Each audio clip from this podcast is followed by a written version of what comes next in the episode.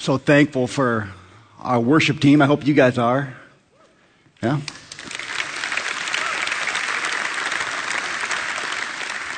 I think one of the things that, that I'm so thankful for is they remind us of what is true, right? And boy, we as a people are liable to forget, aren't we? So easy for our minds and for our hearts to kind of go astray, start to, to put prominence or importance on things that don't deserve it. Are you that way? I'm sure you are. If you're, if you're human, you're that way. Can you think of, of times where maybe you've had to come to grips with the fact that, that you've taken something important for granted? That moment where you kind of, it kind of hits you, you kind of have a moment of clarity and you're kind of just, you have to face the fact that, you know what, I don't, this really great thing was right in front of me and I, I was taking it for granted. As I was thinking about this, I thought of a few examples from my life. The first is when I was 10. And when I was 10, I had this little wind up motorboat. It was blue and white. It would zip through the pool, right? It was the greatest thing ever. I loved it. And one day, my friend Alex said to me, Hey, can I borrow that boat? And I said, Of course, Alex. I'm a generous person, you know, generous 10 year old. Yeah, sure, borrow it. And he brought it back a couple days later. It had grape gum smeared all over it. And I thought, I don't think I should have trusted Alex with that toy. Right? Kind of took it for granted. Didn't realize how important that toy was to me until it had grape gum everywhere. That one's a light regret moment. Slightly higher level regret, right? This is during my dating relationship. And at one point uh, in my relationship with Janae, I kind of, I don't know how you describe it other than I was being a doofus, right? Just, I said some things, did some things that were not good. And Janae took some time, you know. She kind of set this boundary and she was like, I got to think about this for a second and decide do I want to go the distance with this person, you know? And you could pray for her sanity because she decided to marry me. She stuck with me. But that was, a, that was a high regret moment. One of those moments where you think, what have I done? What have I done? Last moment was, was a moment where someone uh, helped me realize that I was taking Jesus for granted. I got invited to this conference in 2001. One of my best friends kind of invited me to come to this conference with him. And as the speaker gave his message, I remember thinking, I, I thought too little of Jesus. His title was this Jesus, the smartest person that's ever lived. Now, when you think about that, right, we know from Colossians that Jesus, like everything was made by him and it's holding, it's held together by him.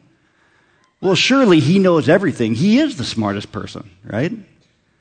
But that was mind blowing to me. I walked out of that conference and I thought, you know what? Jesus was about this big to me before I came in. How do we be people that don't take Jesus for granted? Or maybe I'll phrase that positively. How do we think much of Jesus? And if we did think much of him, what would look different in our life? That's what we want to talk about this morning. If you have your Bibles, turn with me to Luke 10. We're just going to kind of be camping out in five little verses Luke 10, verse 38 to 42. And this is a familiar story. You've heard it before. It's a passage and a scene with Mary and Martha and Jesus. And because it's so familiar, I want to just beg you to kind of stick with me and maybe open your mind to think about it a little differently, because I know that I've thought maybe a little incorrectly about this passage in the past. So, verse 38, Luke 10. Now, as they were traveling, that is, Jesus and his disciples, as they were traveling along, he entered a village, and a woman named Martha welcomed him into her home. She had a sister called Mary. Now, in Luke's gospel, this passage takes place after Jesus has made the decisive turn and has begun his final journey to Jerusalem. In Luke 9:51 it says that Jesus set his face towards Jerusalem. There's this resolute determination that Jesus is on a mission and he's heading to the place that he knows his mission, his life, his ministry on earth is going to reach its climactic point, right? He's headed to the cross. And as he goes, right, because he's Jesus, what's he doing? Well, he's ministering. He's stopping in all these towns. He's announcing the kingdom of God. He's teaching people about all that, that God is like, about what his kingdom is like. And he's, and he's proclaiming it and he's manifesting it himself, kind of showing it to people. And we reach this town. We know this town is called Bethany. Bethany is about two miles east of Jerusalem. We know this because in John 11 and 12, we read about Mary and Martha and their brother Lazarus. You'll remember that Lazarus is the person that Jesus brought back from the dead. And that took place in Bethany. Now, Bethany was a favorite stop for Jesus. And so, why do I tell you all this? Well, I tell you all this because it's important to know that this wasn't some stranger that Jesus was arriving at the house of. Jesus knew Martha and Mary, and Martha and Mary knew Jesus. In fact, at one point, it uses really particular language in John where it says Jesus loved Martha, Mary, and Lazarus. And it uses kind of a, a construction in the Greek that, that just really is tending to, uh, trying to portray just affection, massive affection. This is the familiar friend of Jesus. So that's our scene. Picking up again in verse 39. She had a sister, that's Martha, called Mary, who was seated at the Lord's feet, listening to his word. Okay, now we need to camp here for a few minutes because we're, we're, we're, we're, we're liable to miss kind of how important this little sentence is. This is a sentence that packs a punch. So let me rephrase it for you. It could, you, could, you could think of it somewhat like this Martha had a sister named Mary and Mary was acting like she was one of the 12 disciples, sitting down at Jesus' feet, just like them. That's what Mary's doing. Right? We know that because disciples in that day and age are people who sat at the feet of a teacher. And so sitting at the feet is a clear indication that this is a disciple of this person. So we need to talk about disciples for a few minutes. I'm sure you're familiar with the word discipleship. You've heard that word. We use it here a lot. And discipleship isn't a biblical word necessarily, but it's one that is derived from a biblical word. It's derived from, from disciple. Disciples live a life of discipleship. That's a description of their life. But just like any word, I think this word disciple, discipleship can start to get a little fuzzy over time. And maybe it can start to mean to us things that it never really even meant to the people that, that first used it. Sometimes when we think of discipleship, we start to think of a program, right? A discipleship is I, I, I memorize these 15 verses, and, and that's what we mean by discipleship. But that's different than what was originally meant. So, long story short, disciples in the first century, in Jesus' world, disciples were really common. Every rabbi that was worth his weight had disciples. Philosophers had disciples. So when you think of Plato or Socrates, they had these schools, and the schools were made up of disciples. Politicians had disciples. So, discipleship, being a disciple, wasn't an invention of Jesus. And that means that when the disciples chose to join Jesus, they knew what they were getting into. They knew what they were getting into. They knew that it meant that their life would now revolve around this person. I think we lose this emphasis a bit today because we don't use this word too often in the personal sense. We say things like, I'm a follower of Jesus or I'm a Christian, and those are good. But disciple really packs a punch. It's a high commitment kind of word. So, what did disciples do? Here's what disciples did they joined themselves to a teacher and became students or learners or pupils of his. Sometimes the word apprentice is used. Pupil is used in other places in the New Testament. So they're learners. They're learners of a teacher. That's what they did. And many of them joined this teacher at great personal sacrifice. They left house and home. They left their family and their children and their occupations in order to have their life revolve around this teacher. Right? And the, the, the disciples of Jesus did that, right? They dropped their nets. It's a huge commitment. And so now what was their goal? That's what the disciples did, but what were they, what were they aiming at? What were they headed towards? Well, here's what every disciple did. See, a disciple was with a teacher, learning from that teacher in order to become like that teacher. Disciples are with the master, learning from the master in order to become like the master. Jesus himself says this in John 6. He says, A master, when, a disciple, when he is fully formed, becomes like his teacher. So the disciples of Jesus are those who are with Jesus, learning from him, and learning to be like him. I think follower sometimes is a little too weak. I think sometimes the word Christian almost is too generic. It doesn't really carry much weight in terms of how my life is different now. See, to be a disciple is a high commitment thing. It's a life is never going to be the same kind of word. And that's the seat that Mary sat in. Sometimes I try to think, what is, what is a modern day equivalent, right? What is something that is a little bit like this for us? And the only thing I can come up with is this, is this experience I had a few years ago. So, one of my good friends, Clint, on, on the side, kind of as a hobby, he practices magic. Or he's an illusionist. He might say he's an illusionist. You know, magic might be below him, right? He's an illusionist. Right? And then Clint is really good. We've had him come as a staff and do like a Christmas party for us, and he, he's amazing.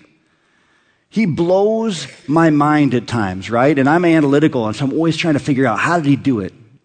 Clint, how did you do that, you know? And there have been a few times where he's blown my mind to such an extent that I pulled him aside and I'm like, listen, man, like, I know you became a Christian, right? So you got to promise me you're not like conjuring up some dark arts here or something, right? Because this looks like freaky stuff that you're doing, you know? And he always promises me, no, it's just sleight of hand or whatever. But because I, I'm relentless, I keep saying to him, tell me how you did that. And Clint won't because a magician never, what? Reveals his tricks, right? There was one point where I got so desperate, I said to Clint, I was like, Clint, what do I need to do? What must I do to know how you did this. And Clint got really serious. And with these slightly scary magician eyes, he looked at me and he goes, You would need to become my apprentice. Do you want to be my apprentice? And everything got really serious. Like time stopped. And I started thinking of all that that would involve, right? I'd probably have to get up on stages like this and do shows. I'd have to go over to his house and like learn from him all the time. And I thought, nah, I'm good. I'm good. I'll Google it. All right. It was a heavy question. I understood the cost that was involved. Being a disciple was a big thing. It was a high commitment thing. Jesus said there was a cost involved. So now turning back to Mary. That's the seat that Mary has chosen to, sat, to sit in. But here's a really important fact about that world, about that social world. See, the truth is that women were not allowed to be disciples. Period. Not of a rabbi, not of a philosopher. Women could not sit in that seat. And yet Mary did just that. She sat down as a disciple and, in essence said, I want to be with him, learning to be like him. So the question we have to ask ourselves is what would compel her to do such a thing, right? It was a bold, courageous, audacious thing. What would compel Mary to take that huge step? We'll come back to that in a minute. Let's continue on in the text. Verse 40. But Martha was distracted with all her preparations. And she came up to him, to Jesus, and said, Lord, do you not care that my sister has left me to do all the serving alone? Then tell her to help me. I get Martha. Right? Like, I understand Martha. Just think about her world for a second. Hosting a dinner is no small ordeal.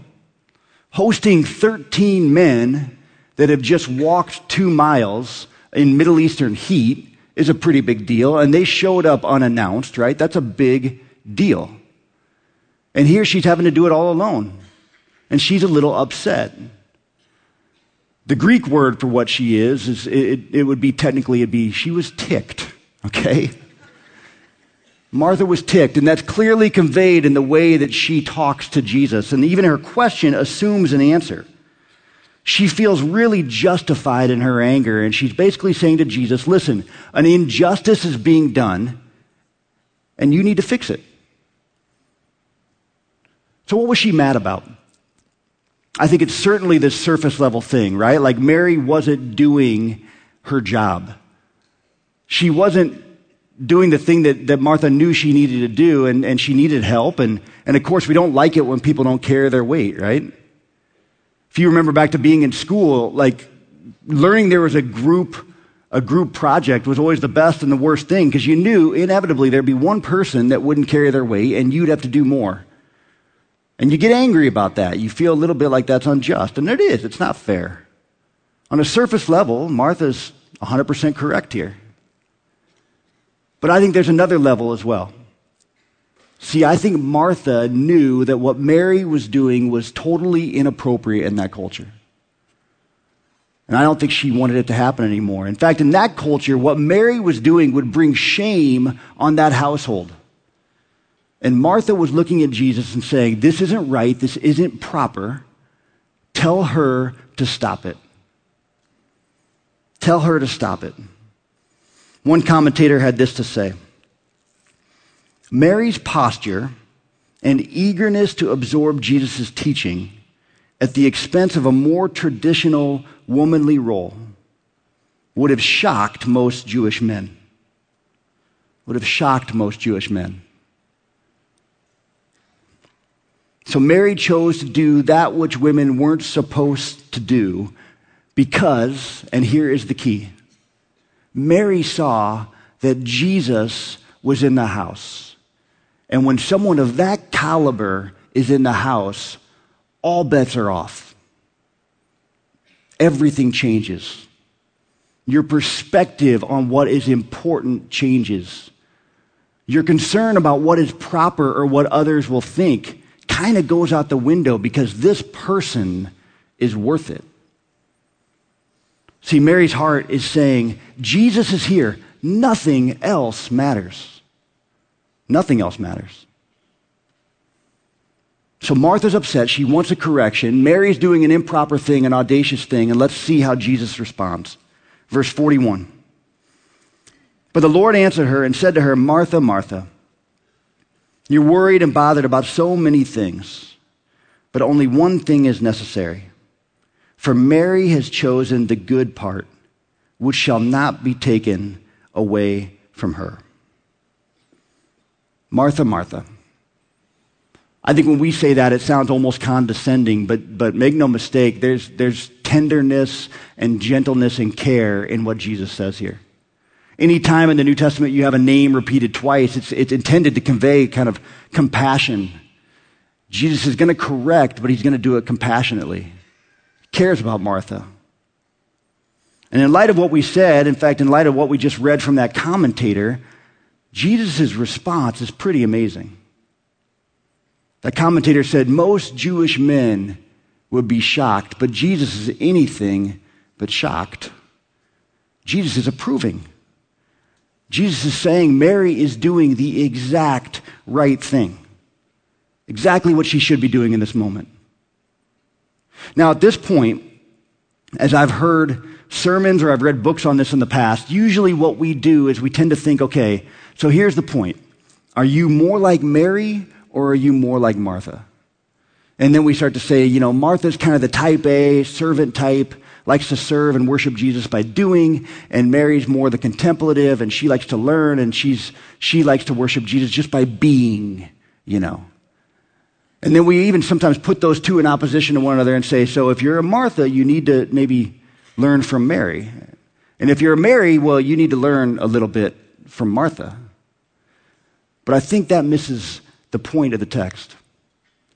Now, is there anything wrong with, with serving? Well, of course not. Right? Like Jesus says himself, I didn't come to be served, but to serve.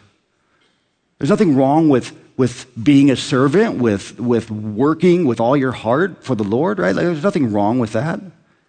In fact, I think hospitality is a really kind of, I think it's something we take for granted a little bit. And I would even say that the first step in evangelism, before people will hear what we have to say, it's are we welcoming? Are we hospitable? It's really important. Well, what about the other side? What about the contemplative side?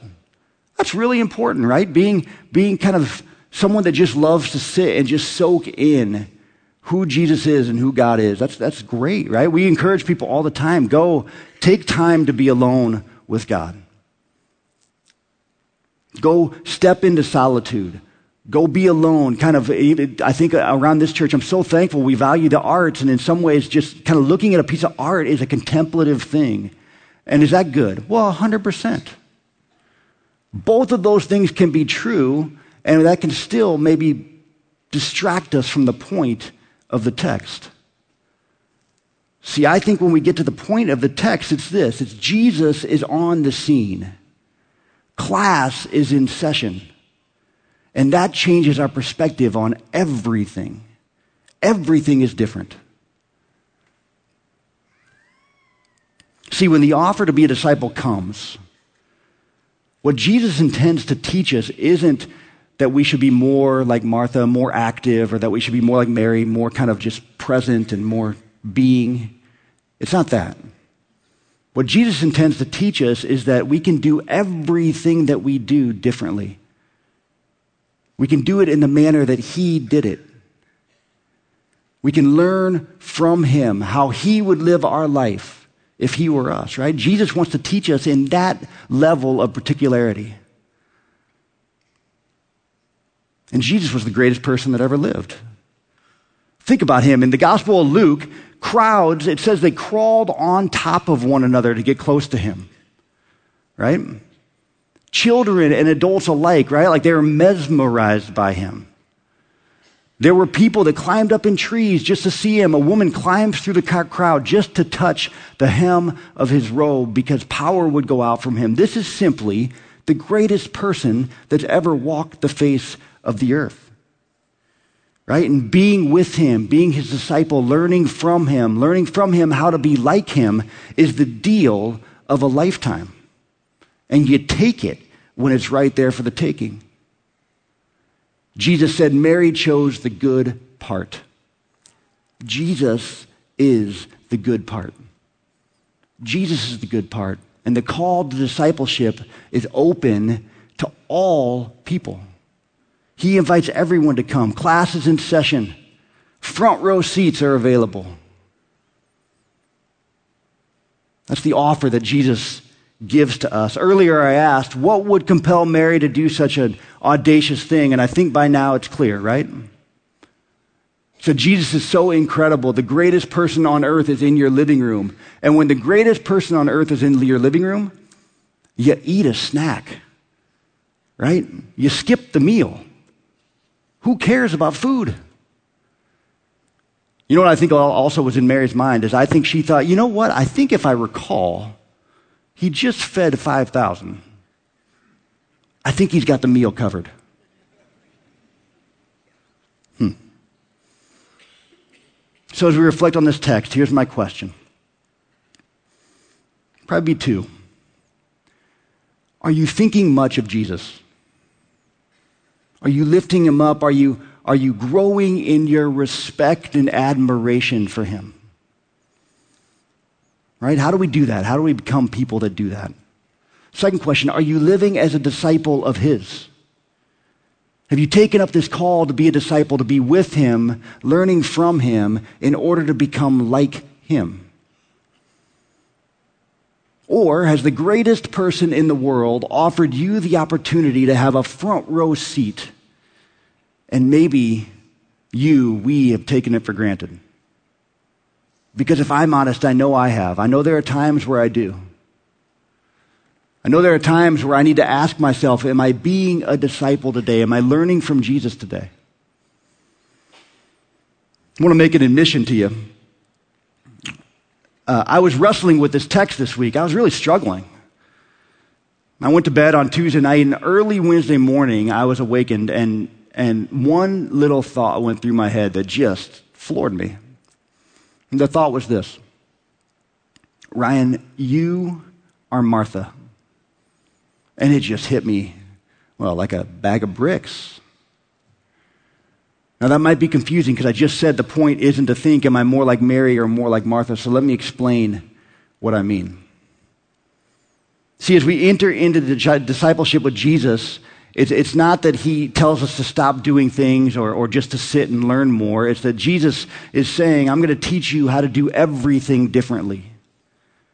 I'm going to teach you how to do it in the manner that I would do it. See, Jesus was very active, wasn't he? Right? Look at him in the gospel, man. This guy is moving all the time. When you read through Mark, Mark uses the word immediately about 7,000 times. Jesus immediately did this, then he did this, then he did this, right? There's high levels of action. But one word that we can never use to describe Jesus is worried, hurried, bothered, out of sorts. He's never like I am when I'm a little late to a meeting and I'm driving and I'm maybe not kind or loving to those that are driving too slow, right? That wasn't Jesus. That's not him. See, Jesus was active, Jesus was busy, but he never did it in a manner that was filled with worry or bothered, a bothered spirit. That's not who Jesus was. And he intends to teach us how to do things the way he would do them. See, that's the opportunity that's available to us. It's not that we stop doing things, it's that we do what we do differently. Life's got to be lived. Right? The laboratory for discipleship is the life we're living. And Jesus intends to teach us how to do all those things differently. That's what we get to do as disciples. So here's a question How would Jesus do your job?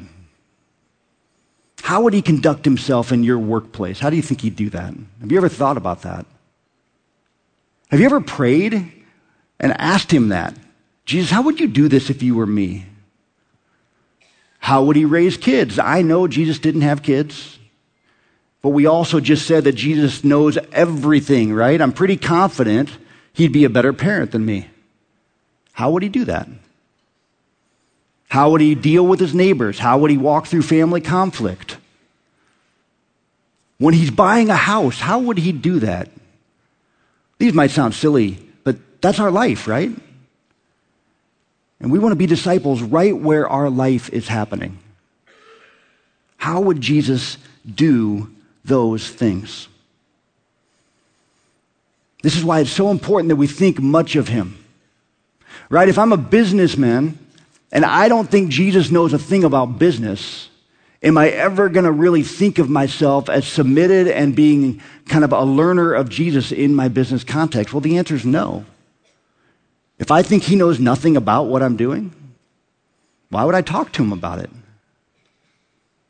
How do we start to think that Jesus is the greatest person that's ever lived, the person in whom all wisdom and knowledge is found? And then we address him that way and we say, Lord, teach us how to do it as you would do it. So, how am I like Martha? All right, well, I'm stepping into a new role, right? All of us know in this room, right? Whenever you step into a new job, it doesn't matter what the job is, there's always a learning curve and it's stressful, right? I was a barista at Starbucks, right? When there was a line of drinks, that was a stressful moment. We all go through stressful moments in our work. And here's what I notice in myself when that starts to happen, I just start to kind of buckle down, put my head down, burrow in, grit my teeth, get these white knuckles, and I just try to power through. Right? There's a lot to do. Got to get it all done, and I want to do it well, so I better work really hard. And of course, I want to work hard, but what I don't want to do is do it in a manner that's marked by worry and being bothered, right? I want to do it in the manner of Jesus. I want to learn from him. How would you do this? See, when I say I'm doing it in the manner of Martha, what I mean is I'm doing it in the power of the flesh. The flesh is just what we can do without God, right? We don't want to do anything that way. I don't want to do my work that way. So when I serve, I don't want to serve in the manner of Martha. I want to serve in the manner of Jesus, right? I need to learn how to do that. I want to learn as a disciple how to do that. When I'm alone, When I'm on a mountainside, I want to be alone as a disciple, learning from Jesus. How should I be doing this? How should I walk through this? See, Mary chose the good part. Jesus is the good part. And church class is in session and enrollment is open, right? He's taking disciples, he's taking students.